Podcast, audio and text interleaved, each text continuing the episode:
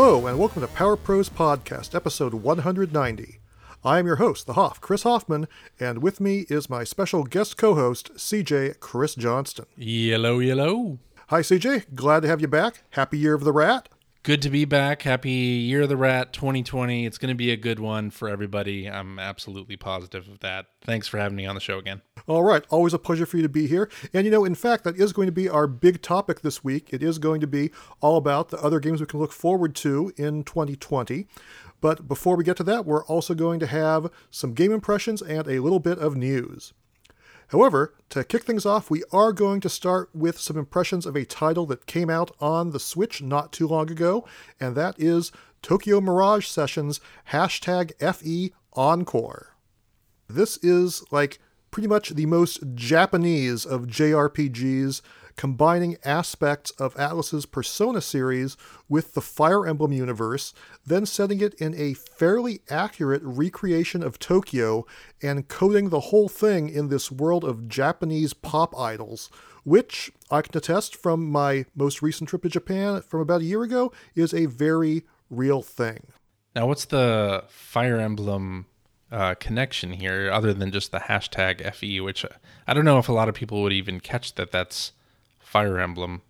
Yeah, well, what it means is that your playable characters in the game encounter these spirits, and they're the spirits of Fire Emblem characters, and hmm. so they sort of merge together in battle, and you know that's what the game is all about. You, know, you go about doing your stuff, trying to save Tokyo from these mysterious creatures that pop up, and you are doing so with the help of some Fire Emblem characters. Although it's kind of weird, they don't really look like Fire Emblem characters. Their designs are sort of nothing like the Fire Emblem characters, hmm. which I think is kind of weird. That's kind of one of my complaints about the game. Like, I think it would be a lot more fun for Fire Emblem fans if like Chrom actually looked like Chrom, But you know, I guess that's not entirely the end of the world. But it is pretty weird that Fire Emblem will be a major factor in this game. Yet it's like, okay, here's Tharja, here's Chrom, but uh, they're nothing like you remember. So, right. in a way, it's uh, kind of just Fire Emblem in name only. But there are a lot of other things that you'll recognize from the series like uh, you know the trademark sound effects and the way your stats level up and stuff like that. Hmm. But uh, yeah, it could be a little more heavy on the Fire Emblem, in my opinion. Yeah. What's the battle system like? It's not a strategy RPG like Fire Emblem, right? It's more of a Shin Megami Tensei sort of more traditional RPG style. Yeah, it's actually a very, very traditional battle system. And, you know, for the most part, this game is very similar to what was originally released on Wii U a few years ago. You know, now it is here on the Switch in the Encore edition.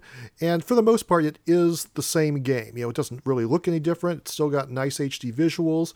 It has a little bit of new content, like some new side quests. Apparently, there's a new in game song. And Strangely enough, you have the option right at the beginning to make one of the main characters, Tsubasa Oribe, wear glasses, hmm. which is just like the strangest option I can imagine putting in a game. Yeah. Hmm. But uh, getting back to your question about the battle system, despite all these trappings with uh, you know J-pop idol stuff and this modern setting, the gameplay is fairly traditional. It's got menu-based, turn-based combat, and your usual assortment of attacks and spells and items to use. Hmm. But there is one thing that sets it apart that's different and cool, and that is you sort of automatically chain together different attacks when you target enemies' weaknesses. And so if you use a magic spell or special skill, you'll then chain with the next character in your party and can unleash some really, really powerful combos. Hmm. So what's the music like J-pop veneer around this? Like are those the characters that you're playing as or are those the attacks? Yes it's weird because like a lot of the terminology is J-pop theme. Like it calls a combo a session because it's like you know a musical session or something, mm. but it really doesn't come into play as far as the gameplay goes. Yes, the characters that you are playing as all belong to a talent agency, and in addition to you know being up and coming pop idols, they also have the power to merge with these fire emblem spirits and fight evil. but it's kind of funny because this musical stuff really is more of a veneer that goes over this traditional gameplay.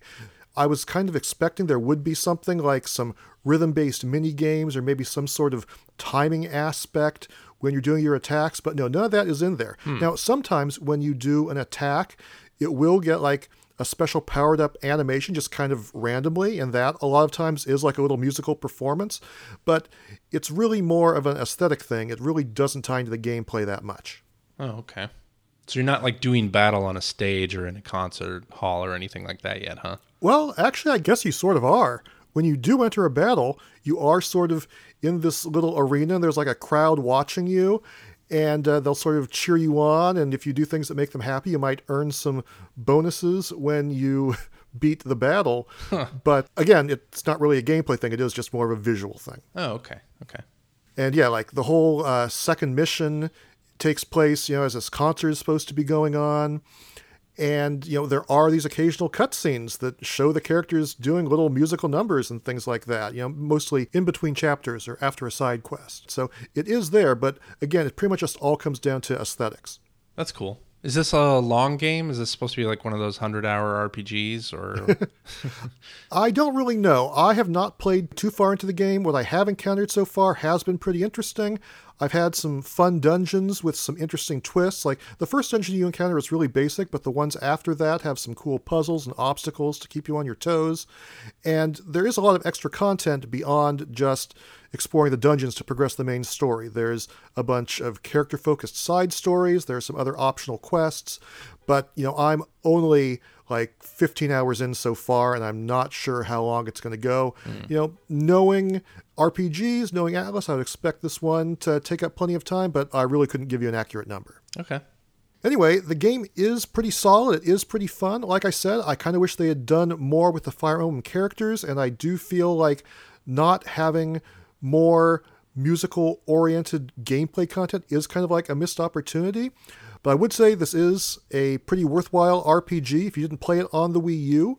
Now, personally, I'm still working on Pokemon Sword and Shield, as well as Dragon Quest XI and Fire Emblem Three Houses, so hmm. I doubt I'll actually be spending a lot of time with this one anytime soon. But nonetheless, I would say it is a fine addition to the Switch library, and if you are looking for a new role playing game to play and want something that's just a little bit oddball, a little bit off the beaten path, this certainly fills that niche. Very cool. And I know this is one of the last big uh, games on Wii U, and a lot of people missed it. So it sounds like it's worth uh, catching on the Switch.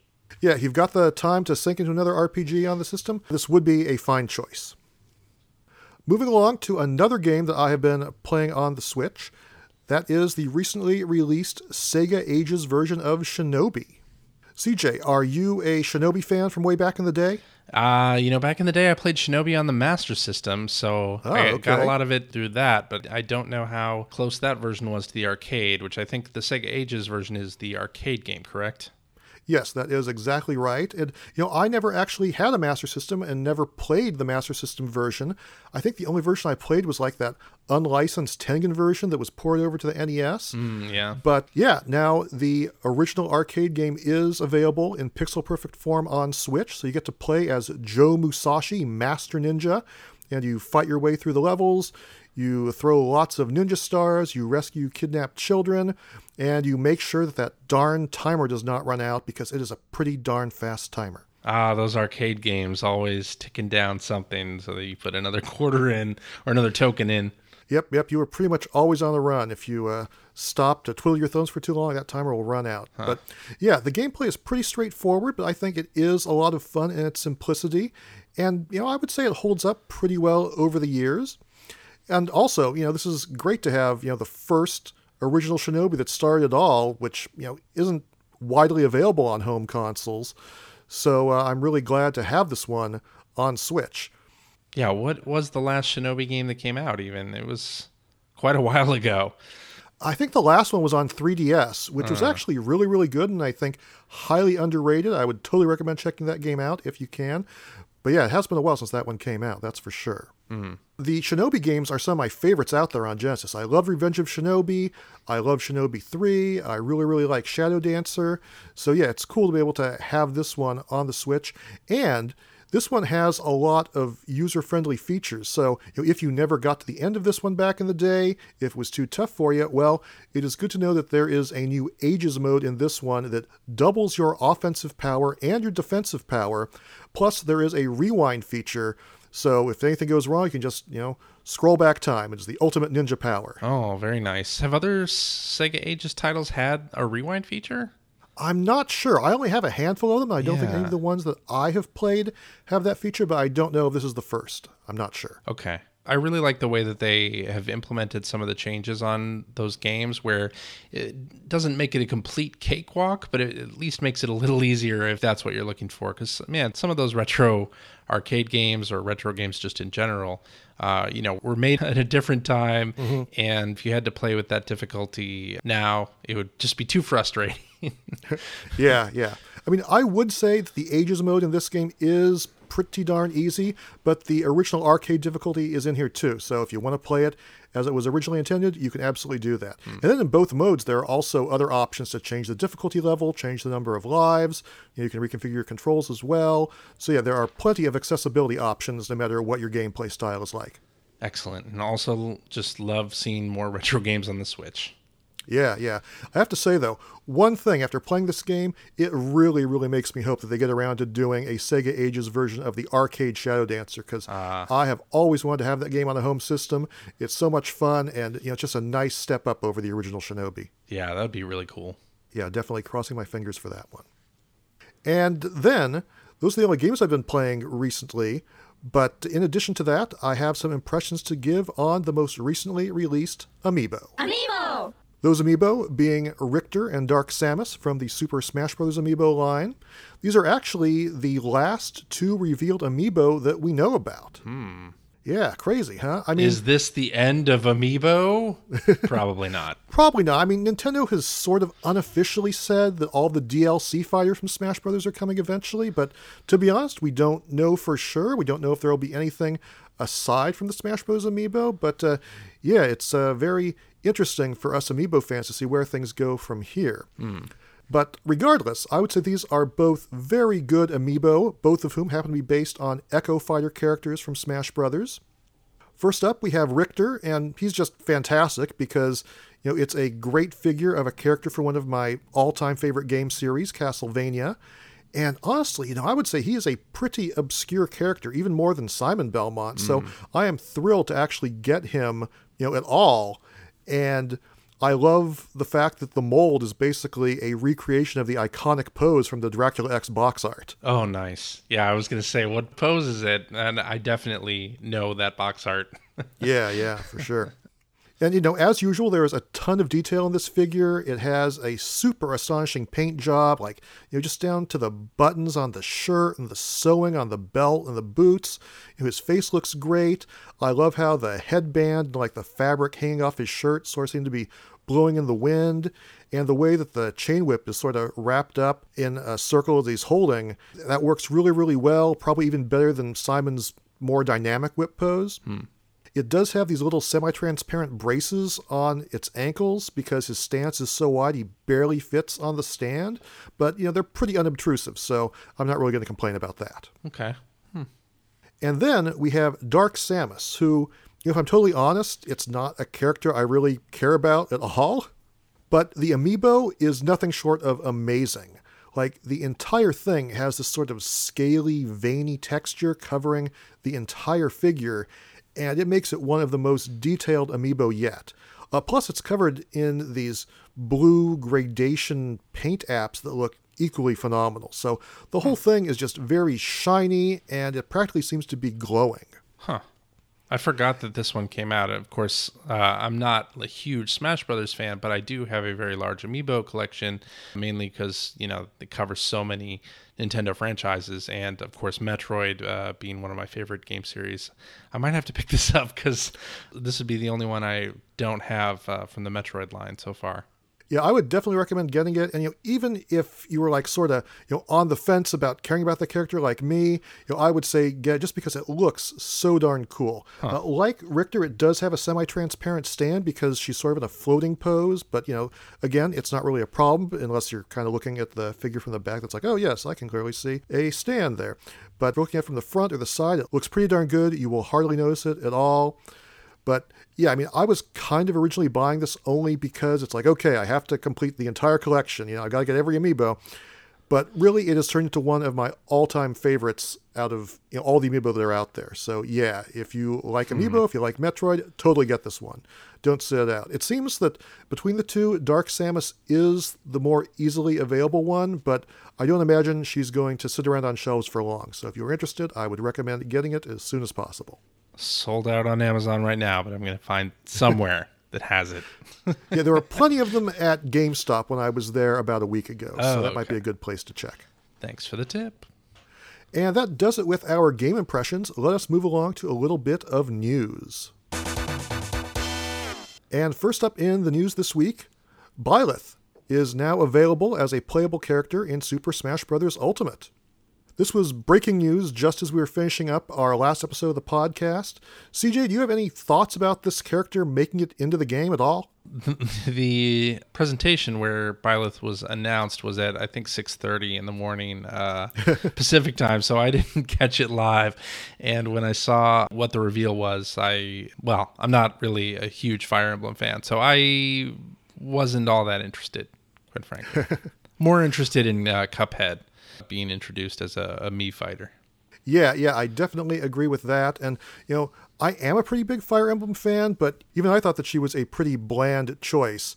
And even after downloading the character and playing as her, I'm still not super excited. Mm. And by the way, I keep saying her because she's a female character in my Three Houses game, but you can be either the male or the female Byleth in Smash Brothers.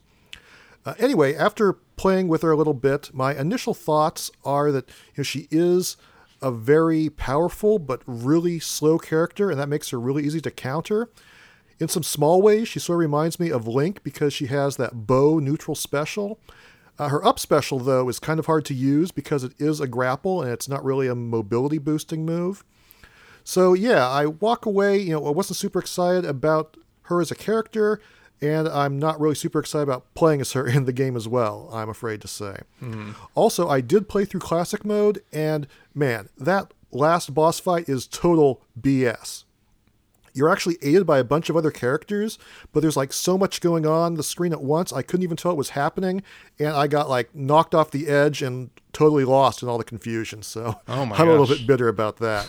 yeah. huh it just felt like that boss fight was kind of poorly planned out and not really thought through. Mm, okay. However, like you said, alongside the new character, there are a bunch of other new additions, including those Mii costumes.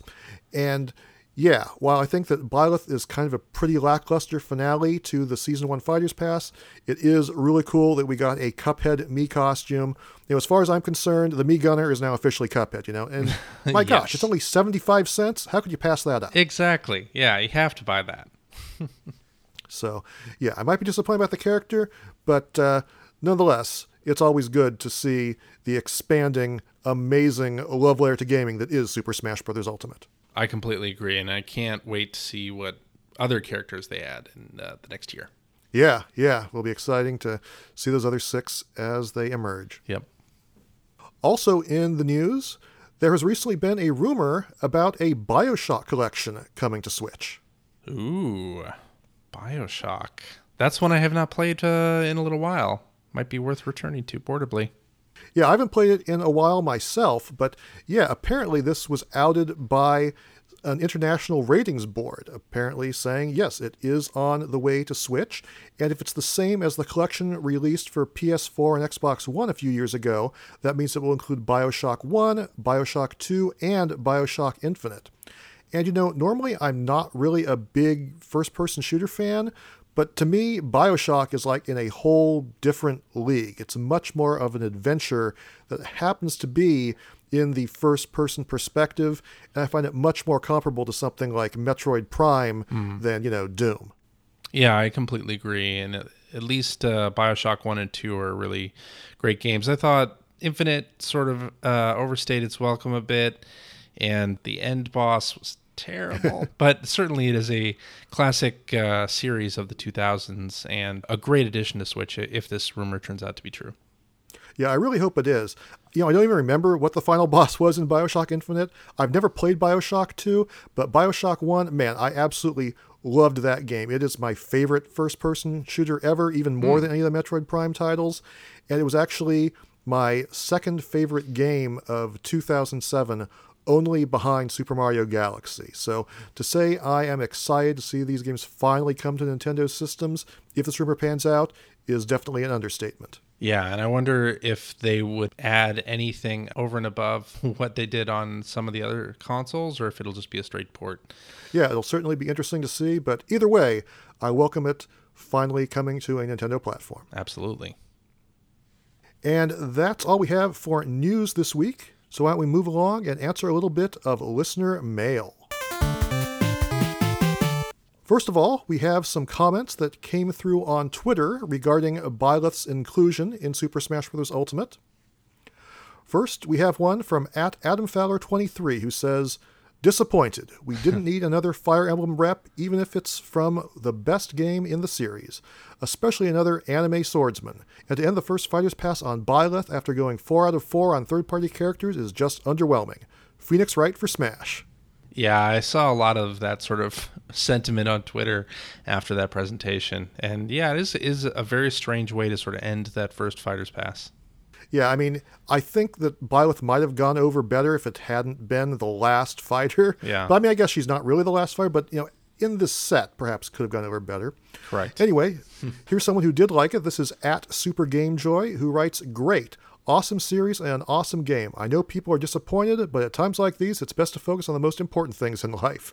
Channel that negative energy into something positive and do something good today. that's I completely agree with that. you know, take your disappointment and try to do something good. Then we have a comment from at Dare, who writes, Unexpected, but not in an interesting way. I kept waiting for a just kidding, but it never came. I'll keep an open mind and try out the new character, though. And then we have a comment from at LawnDragon underscore UK who writes, Full disclosure, I haven't yet picked up the Fighter's Pass. Really, only Banjo Kazooie makes me want it, so I was hoping for a more off the wall character. With the introduction of Byleth, I know now that I only really need to buy Banjo Kazooie on its own. yeah, I do wonder uh, in this next group of fighters if they'll go with any other rare characters or any other sort of, if they'll venture out any further uh, as this is supposed to be a celebration of gaming. How far does that stretch? Yeah. Now that you have Cuphead as a Mii fighter, you know, is anything off the table? Is is Master Chief off the table?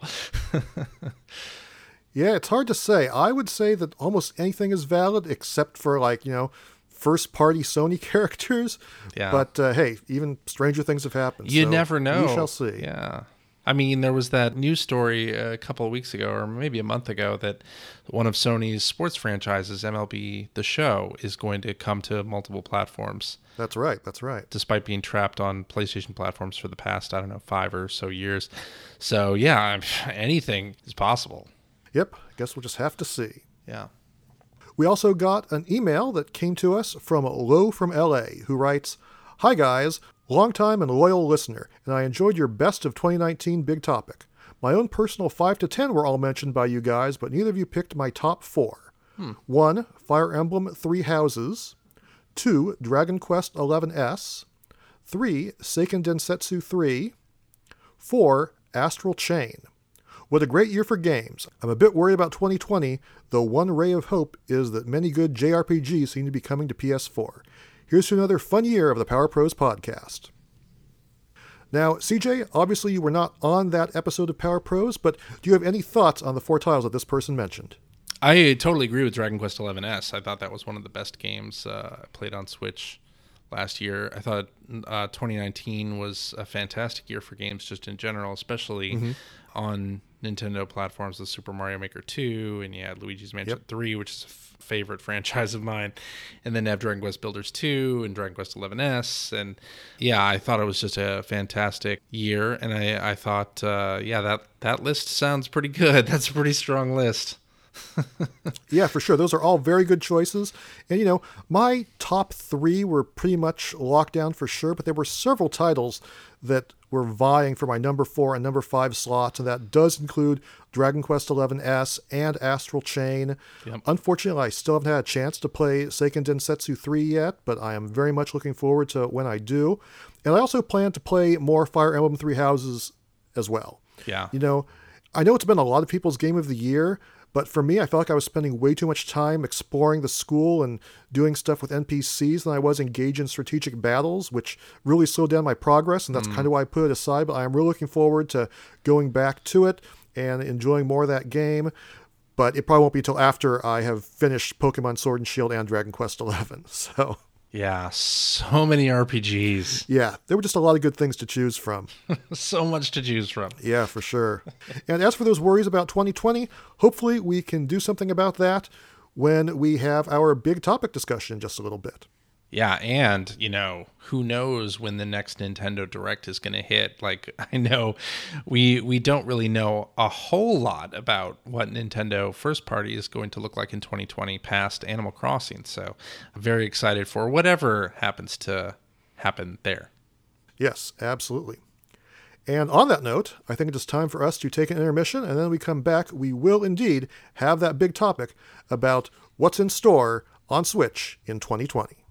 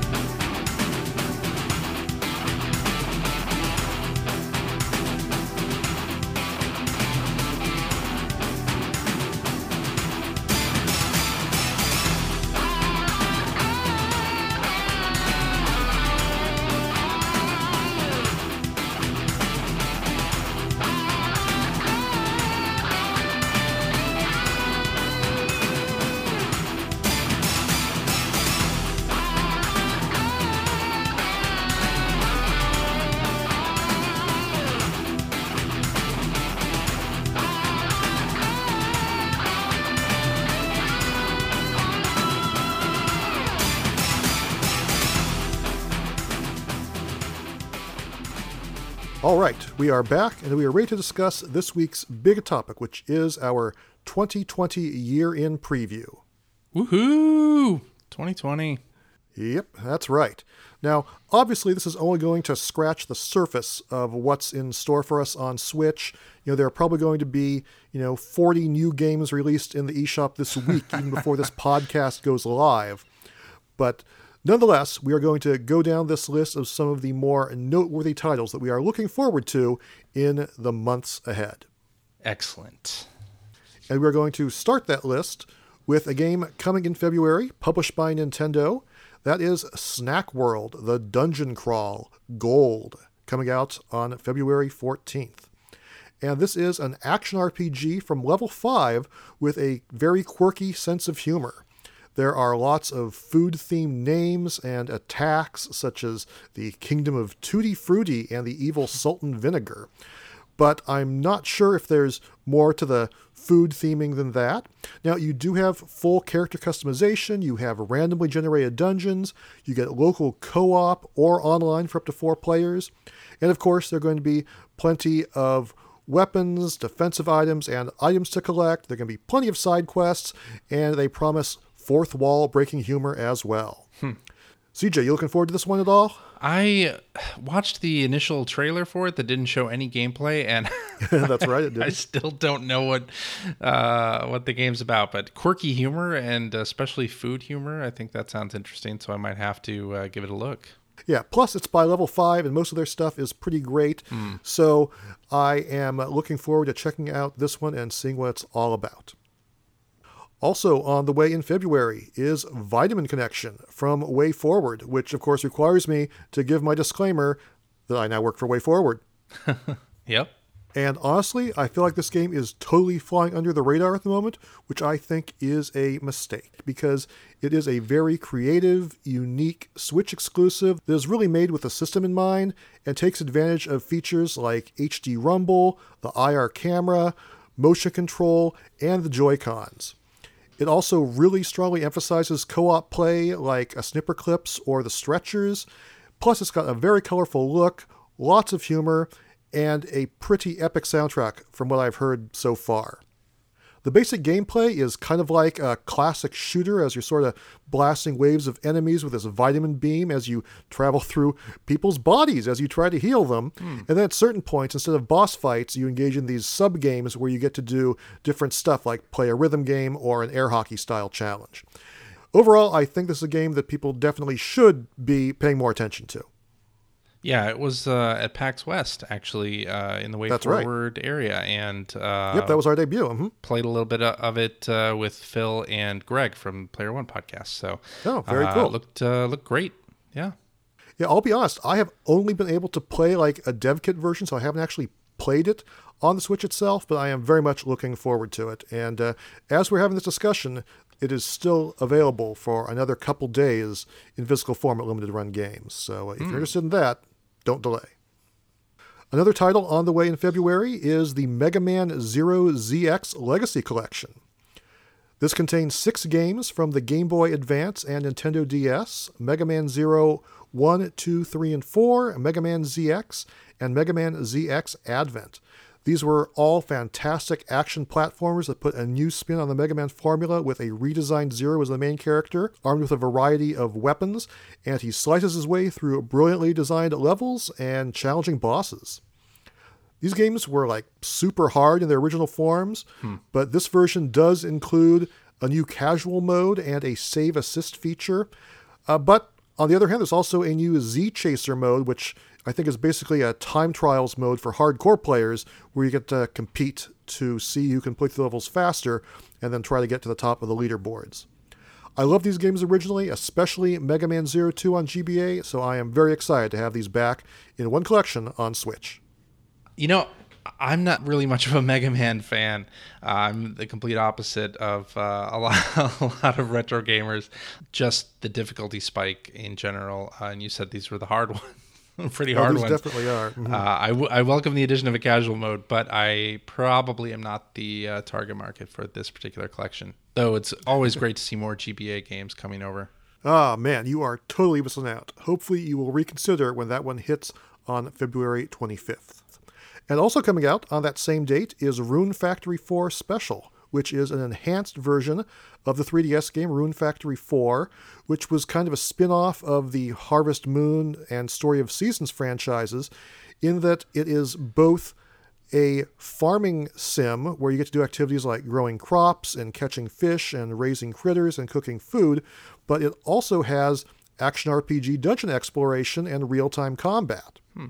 I got to play this one a little bit at E3 last year, and the graphics weren't a huge step up in the version I played, but it does have just a ton of content and a lot of cool new features like new cutscenes, a new hardcore difficulty mode, and these new newlywed mode scenarios that let you go on episodic adventures with your spouse after your protagonist gets married to one of the 12 marriage candidates. wow, that's cool farming game, marriage simulator, and dungeon crawler. Mm. Yep, all combined into one. yeah, I didn't really play the 3DS version that much, so uh, it'd be cool to give this one a spin on Switch. Nice. Then, in March, we have Pokemon Mystery Dungeon Rescue Team DX, scheduled to hit on the 6th. This is the recently announced Pokemon Dungeon Crawler, complete with talking Pokemon and the ability to play, you know, not as a trainer, but as one of several popular Pokemon. It is a remake of the classic GBA and DS Rescue Team games, but with a thorough graphical overhaul that looks absolutely beautiful. And though you're still exploring randomly generated dungeons and fighting off enemy Pokemon that are maneuvering through these dungeons at the same time that you are, it is a definitely different take on the typical Pokemon formula yeah, and having a demo already available in the eShop that where your save carries over to the final game is fantastic. And I agree with you. The visuals on this are absolutely fantastic. They did a fantastic yeah. job with this. Yeah, I played this game a bit, but I haven't got to the end of the demo yet, so I definitely need to do that before the final game releases. Well, and then your save carries over. It's perfect. I know, absolutely. Yeah, it's time saver. Mm-hmm. Love it when that happens. Hmm. Scheduled for release on March 17th is La Mulana 1 and 2. This is a pair of retro style, sort of Indiana Jones inspired adventure platformers. You know, there are lots of traps, lots of weapons and items to acquire, countless enemies to fight, you know, some nasty bosses, and loads and loads of puzzles, plus lots of 2D pixel art goodness. I played the first La Mulana pretty extensively on WiiWare, and man, that game was brutally hard, but it was still a lot of fun, and I'm looking forward to you know maybe actually finishing it this time on Switch. But I've never actually played the sequel at all, hmm. so I am totally looking forward to checking that one out as well. What about you? Well, unfortunately, you know, my March slate is uh, really going to be dominated by only one game, the next game that we're going to talk about. So I don't think I'll be playing La Mulana, but it looks interesting. Well, the next one, in fact, is Animal Crossing New Horizons, yes. which is supposed to hit on March 20th. And yeah, this is the long awaited all new Animal Crossing game for Switch. Man, the last one was New Leaf on 3DS, which came out all the way back in 2013. Yeah. They're not counting you know, the Amiibo Festival and stuff like that. But the last real Animal Crossing, yeah, all the way back in 2013. Been too long. At any rate, this time, apparently Tom Nook has tricked us into becoming his indentured servant on a deserted island of all places. so you get to customize this island as you see fit. There's an emphasis on crafting. All the previous activities are returning, like fishing and gardening and bug catching and interacting with NPCs. And ha, the joke is on Tom Nook because the island won't stay deserted for long. You'll get to interact with up to seven other players online. And of course, all your animal friends will get to move in as well. So, yeah, this is certainly a big one that we've been waiting for for a long time. Yeah, I'm looking forward to this one a whole lot, in part because, you know, back in 2013, my daughter was two years old, mm-hmm. and this will be her first Animal Crossing, and all of the footage that I've seen so far, especially from the Treehouse Live presentation back at E3, is uh, that we're going to have just a ton of fun playing this together on the same island, and it's just going to be great. I'm really looking forward to it. Buying it digital, of course, so that it'll always be on my system, mm-hmm. And I'm sure my daughter's going to have her own copy as well. So I'm going to buy two copies so that we can both play together. Really, really looking forward to it, and all the new stuff just looks amazing, and I can't wait to hear even uh, more details as we gear up for this launch because I'm really excited about it. Yeah, I'm sure there is even more stuff they haven't talked about yet. I'm greatly looking forward to it as well. And yes, I might even buy the digital version of this one because I do want to be able to have it in my Switch at all times. I feel like it's one of those games I'm just going to want to play a little bit of every single day. So, yeah, this one certainly should be a highlight of early 2020. Yep, just like New Leaf, and you know, I bought New Leaf digital and would play that all the time, on and off for years. Mm-hmm. And I imagine that I'll be doing the same with this one. Yep, very understandable. Moving along to some April releases, we have the hilariously named Disaster Report 4 Summer Memories coming out on April 7th. That's right.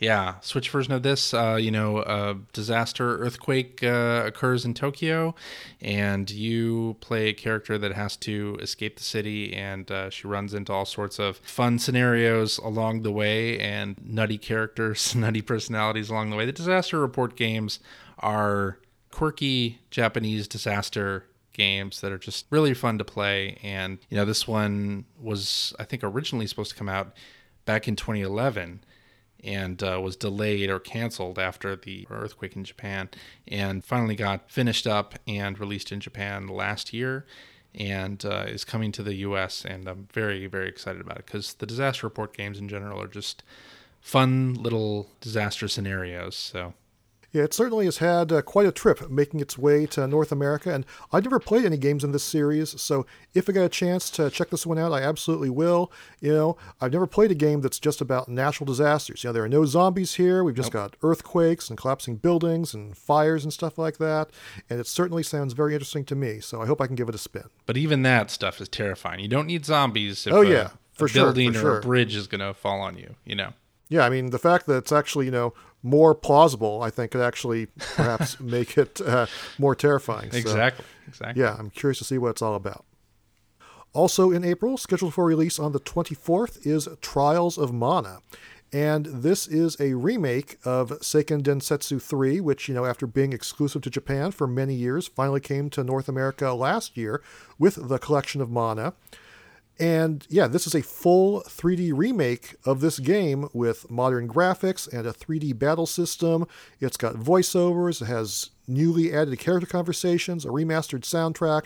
Pretty much everything that can be enhanced is being enhanced. But just like in the original game, the path through the story changes depending on which of the six main characters you select. And you know, this was always a very ambitious title. It seems like with this version, it's even going to be more ambitious, prettier, better sounding, just a few steps forward from its original form. Yeah, this one looks interesting. I did not play Seiken Densetsu 3 on Collection of Mana, mm-hmm. and I'm kind of looking forward to it because I I like uh, old school RPGs, and this looks like something that I would be interested in, especially with the updated graphics and such. Yeah, I'm definitely interested in this one. I'm hoping I can get around to playing Collection of Mana and at least trying out the original 16 bit version before this comes out, but uh, either way, I'm totally looking forward to it. Yes. And then, also allegedly scheduled for sometime in April, is Minecraft Dungeons, which is a dungeon crawler with a Minecraft aesthetic. It's basically like Gauntlet or Diablo meets Minecraft, you know? Right. No crafting, no digging, no building, but is an action adventure with plenty of ranged and melee attacks, four player co op, and ample character customization. That's right. And the levels are actually randomized. They do have sort of uh, bespoke areas like tile sets that they swap around. So, playing through the story mode, if you have to get to a particular story beat, that room will be in there. But then there's a lot of variety in the gameplay. And the fact that this is a multiplayer game is great as well. Like, my daughter is super into Minecraft. Mm-hmm. And I know that she would really enjoy playing a game like this, uh, especially since it does seem that your character customization and the weaponry can really be tailored to the type of player that you are. So every time they release a new video about this game, I get more and more interested in playing it. And, you know, even though it's Minecraft, it is an action based game. It has the Minecraft look to it, but I think uh, this may get a you know an audience that isn't into Minecraft uh, traditionally interested in playing this. Yeah, for sure. I've never really been much for Minecraft myself, but perhaps the gameplay of this one will drag me into its universe. We shall see. We shall see. Yeah, and I think it is a cross-platform game as well. Uh, Minecraft, oh, just cool. in general, is cross-platform play, and I believe Minecraft Dungeons is as well. So it'll be interesting to play it co-op with your friends, whether it's on Switch or other platforms. Yeah, that was always an appreciated feature. Yeah. All right, so now we are moving on to a bunch of games that don't quite have as specific release dates just yet, but nonetheless should be coming sometime later this year. And I'm going to start this list off with Shantae and the Seven Sirens, which is supposed to be out this spring. Uh, again, here's my disclaimer that I work for WayForward. But uh, yeah, we have a brand new Shantae game coming with a Metroid like interconnected world set on a tropical island. You know, this time Shantae meets up with several other half genie characters, but just when she's getting acquainted with her new friends, they get captured. Shantae has to go into the underground ruins of the island to rescue them. It features all new transformations, has magic spells, character upgrades, mini games, a new card system that you can use to enhance some of your abilities, and you know fully animated, fully voiced cutscenes. Hmm. I have played the first part of this on Apple Arcade, and it is super smooth. I cannot wait to play the whole thing when it comes out on Switch. Any Shantae game is absolutely worth playing It's fantastic stuff. yes, I agree. And I say that not as an employee of WayForward, but just as a fan of the series for many, many years. Yeah, I don't even work for Way Forward, and I could say you definitely should be playing Shantae games. All right, I appreciate you saying that. Another one I'm looking forward to that's supposed to be out this spring is Legend of Heroes Trails of Cold Steel 3. This is a fairly traditional RPG from Falcom and the publishers at NIS America. Trails of Cold Steel 1 and 2 told the story of Rean Schwarzer and the students of Thor's military academy. Basically, they were rising up to protect their country from a civil war. In a lot of ways, they were very typical turn based fantasy JRPGs, but they were still a lot of fun and had great characters and stories. And you could occasionally pilot a giant robot, which is always great. Can't beat that, yeah. So now in this one, Rean is an instructor and is teaching new students of his own. Plus, it seems like all the previous cast members are returning and they are all back to face a new threat. It looks quite epic, and I'm totally looking forward to this one. I already bought it on PS4, but then they announced the Switch version right after that, so I'm just going to hold out and play it on Switch as soon as I can. Nice. Yes, indeed. Another game that's supposed to be on the way this year is Doom Eternal. This is a sequel to the Doom reboot that came out a few years ago with an emphasis on quick moving first person combat that often takes advantage of a grappling hook that lets you pull yourself towards enemies or bring them to you, which in turn adds a bigger emphasis on melee combat with your arm blade. The PC and multi platform release is locked down for March 20th, but it looks like the Switch version will be coming sometime later this year. It's not really my type of game, but the port of the first Doom was really, really well done on Switch, and I hope that this sequel lives up to that standard. Yeah, it is a shame that it's missing the multi-platform date. Yep. But to have it on Switch and you know, the first Doom, the 2016 Doom ran so well on Switch that I'm sure this right. will look and play just as well as those other versions too. Yeah, I certainly hope so. If that means taking a few extra months of refinement and optimization, you know, that is fine with me. Absolutely. Another one I'm looking forward to greatly is Streets of Rage 4. This is a glorious looking 2D HD beat 'em up and a sequel to one of my all time favorites. In fact, out of all the games we've been talking about so far, this might be the game I'm looking forward to the most. Hmm.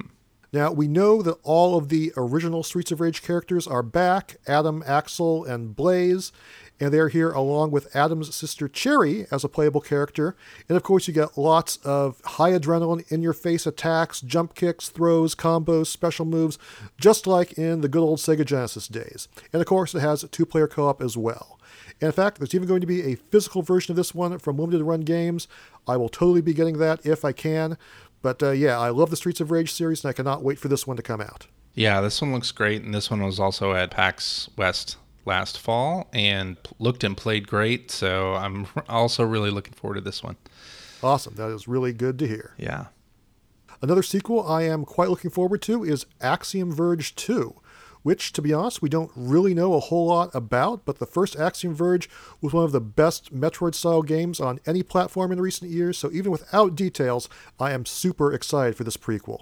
Same. Tom Happ, who did the original game, uh, is doing the sequel, and that yep. was just announced recently back uh, in December during that uh, Nintendo Indie presentation. And yep, couldn't be right. happier to see a sequel to this. as you said, it's just a great Metroid style game, and the trailer for it that they showed in December looked great. So yeah, anytime they want to release this, I am more than ready for this. Yep, absolutely. I am as well. Another game that I believe was in that same presentation was a title called Murder by Numbers. I think you're right.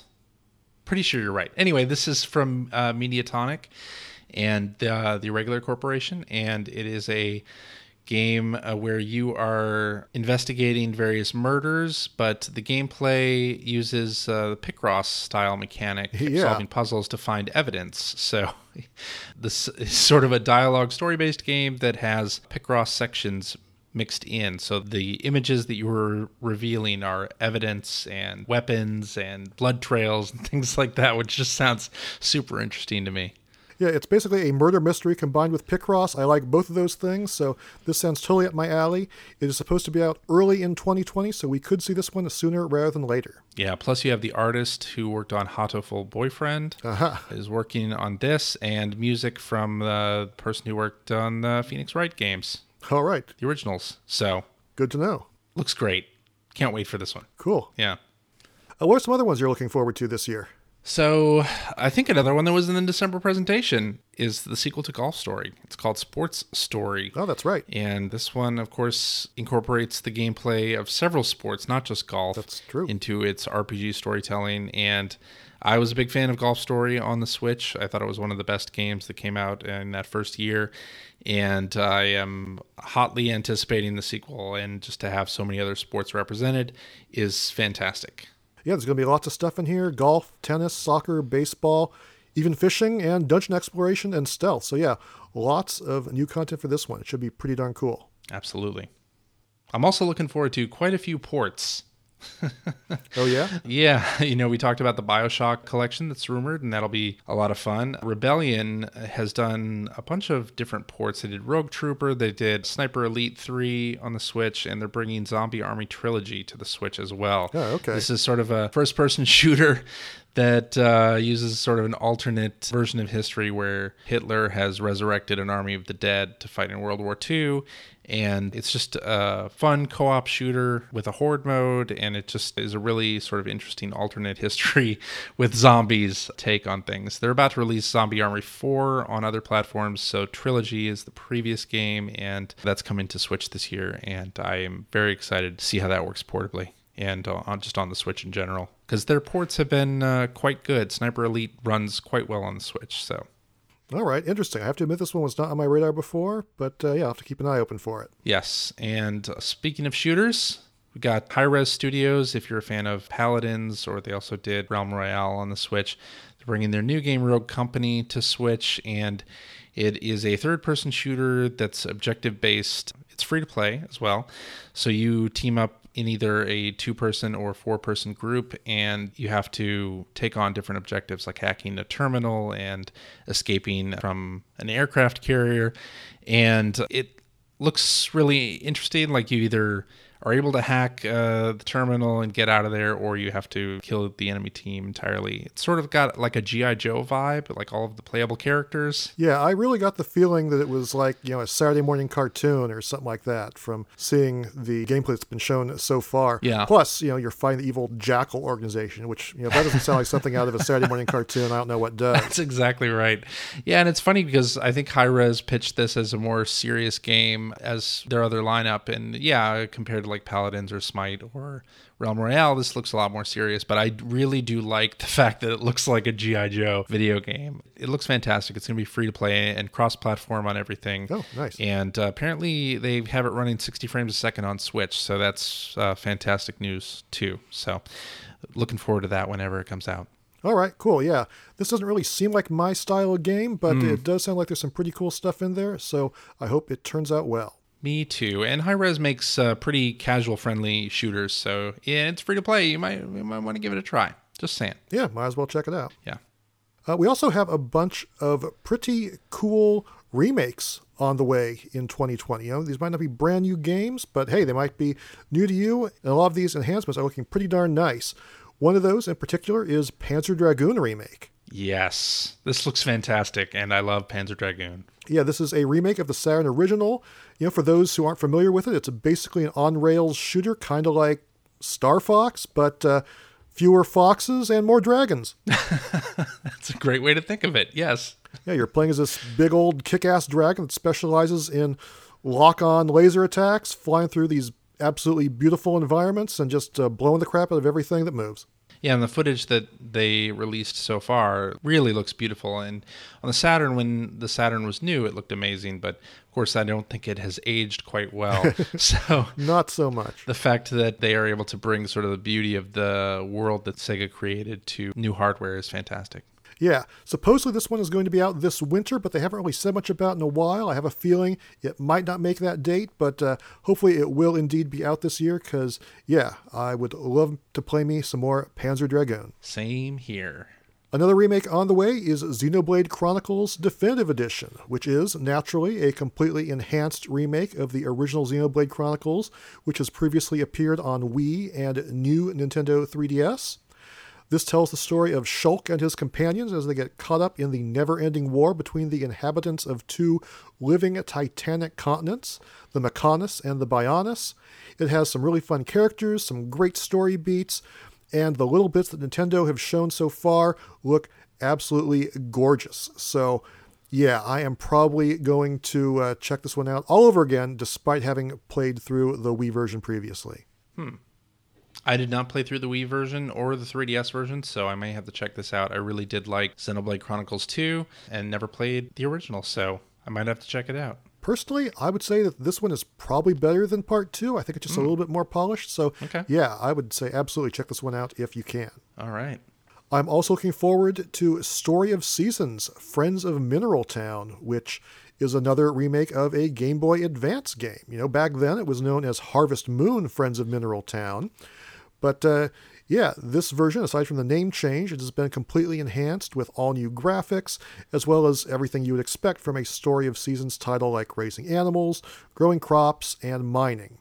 But for me, most importantly, just like in Story of Seasons Trio of Towns, The fact is that now you can get a pet capybara, guaranteeing this game will be an instant classic no matter what. nice. Any game with capybaras, immediate 10 from you, right? Yep, exactly. Pretty much game of the year material written all over it. Excellent. And then we can't talk about remakes without talking about Final Fantasy Crystal Chronicles Remastered, which is supposed to be out this summer. And this time it's a remake of the classic four player action RPG that originated on GameCube, which had players teaming up to protect the crystal caravans and avoid the deadly miasma gas, which basically served as an excuse to keep all the players bunched up together as they fight enemies in real time and try to save their world. Aside from the HD visuals, the big new feature for this game is you can now play online, plus there are new areas inside the dungeons. Hmm, nice. I know it was very difficult for people to play uh, the multiplayer mode on GameCube, so this will be much better. Yeah, yeah. Actually, yeah, you know, getting together those uh, GBAs and cables and all that stuff, and mm. playing it the way you were supposed to could be quite a challenge. It'll be a lot easier this time around, that's for sure. Uh, then we have a couple other major first-party games that should be out this year. One of those being Bravely Default 2, which you kind of alluded to earlier in the show, CJ. And again, this is one that Nintendo and Square haven't said a ton about so far, but apparently it is a brand new story, only sort of tangentially related to Bravely Default and Bravely Second. But it's being created by the original dev team of Bravely Default. Will feature the same types of innovative combat. It seems to have the same sorts of multi-layered town environments. Beyond that, we don't really know what we're going to get, but the previous games were pretty great. Yeah, I completely agree, and I'm ready to buy this just based on how much I enjoyed Bravely Default. That game was one of the few RPGs that I actually played most of the way through until the twist, uh, where I stopped, uh-huh. because I heard from so many people that uh, went downhill after that, and that you should just, you know, put it down after uh, a certain point. But I'm I'm hoping maybe they took some of that feedback on board and won't do that for the second one. So I'm on board with this yeah, with this game on the way, I definitely need to clear some of those other RPGs off my slate. Better hurry up and finish off Dragon Quest XI and Pokemon while I can. You need a, you know, a year off to play all the RPGs that we have. yeah, tell me about it. I still haven't even finished Octopath Traveler. Yeah. Yep, quite the backlog. Anyway, uh, another new one that should be on the way this year is No More Heroes 3. And, you know, on the last trailer we saw, it seemed like they weren't quite sure if that was going to make 2020 or not, but maybe that was just a joke. According to Nintendo's site, it is still scheduled for this year. But, uh, yeah, it seems like there is now an intergalactic assassin competition going on. And so Travis is fighting off aliens from space. So I'm sure we're going to be up for lots of sword swinging action and crude humor and violence and wrestling moves and just 100% over the top ridiculousness. And we definitely need more of all of that. Yep, absolutely. Totally looking forward to this series getting a official new numbered entry on Switch, even if it doesn't come in this year. Speaking of threes, Bayonetta 3. We going to see that this year?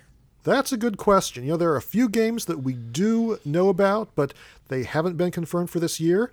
That includes Bayonetta 3, Metroid Prime 4, and the sequel to The Legend of Zelda Breath of the Wild. Yeah. Are we going to get any of those this year?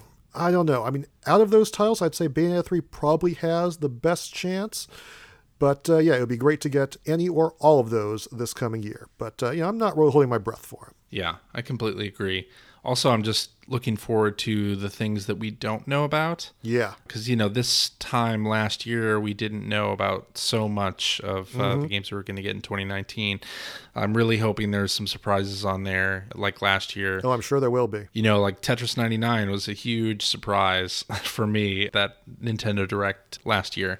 So I'm hoping that Nintendo does some interesting things with Nintendo Switch Online mm-hmm. and maybe we get some eShop exclusive digital games from Nintendo, you know, like the Stretchers was and Tetris yeah, 99. Yeah. So, yeah. Yep, yep, I totally agree. I mean, this is only a fraction of what we're going to be getting this year, and like you said, there are bound to be lots and lots of surprises. But you know, even with this stuff we've just gone through, I think that the year is already looking pretty impressive. Completely agree. If I were going to try to give some suggestions for things I would love to see in this coming year, you know, I think it would be really awesome if Nintendo decided to release a Game Boy Classic Edition. I think that would be a lot of fun. I'm crossing my fingers for more amiibo. Uh, obviously, I'm a huge fan of that and would love to see more of those. And over on the third party side, I am totally ready for an Ace Attorney 7. So uh, if any of those things happened, I would be pretty much blown away. yeah, I'm right there with you on that. I'd uh, also like more Joy-Con colors because there can never be enough of those. or if they want to do a Switch Pro, I'm not saying the I wouldn't buy it because I probably would. Yep, those rumors keep swirling around, so we will see how that goes. They really do. Yep. Yeah. Yep, yep it absolutely could happen this year. Wouldn't rule it out. Anyway, I would say that takes care of this week's big topic, which means it's time for us to wrap up this week's episode of the show. But before we do so, we do have time for one more thing, and that is a dramatic reading. This time it is from the Nintendo Switch eShop game Enchanted in the Moonlight.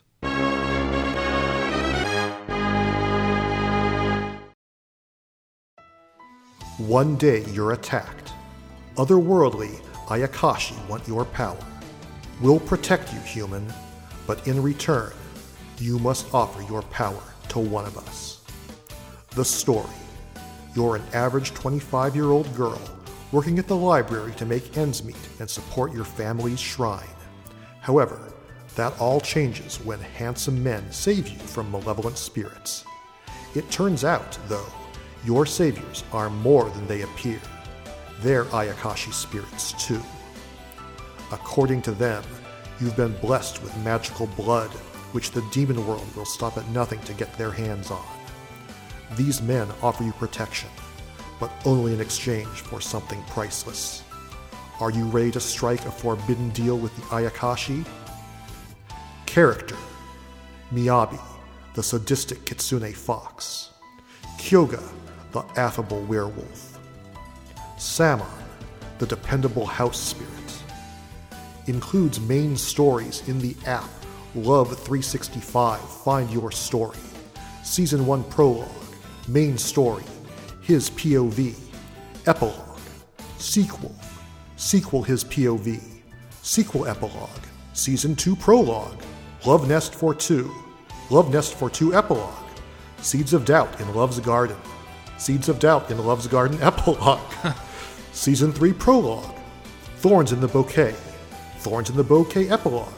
A Twisted Wedding Arch. A Twisted Wedding Arch is recorded only for Miyabi.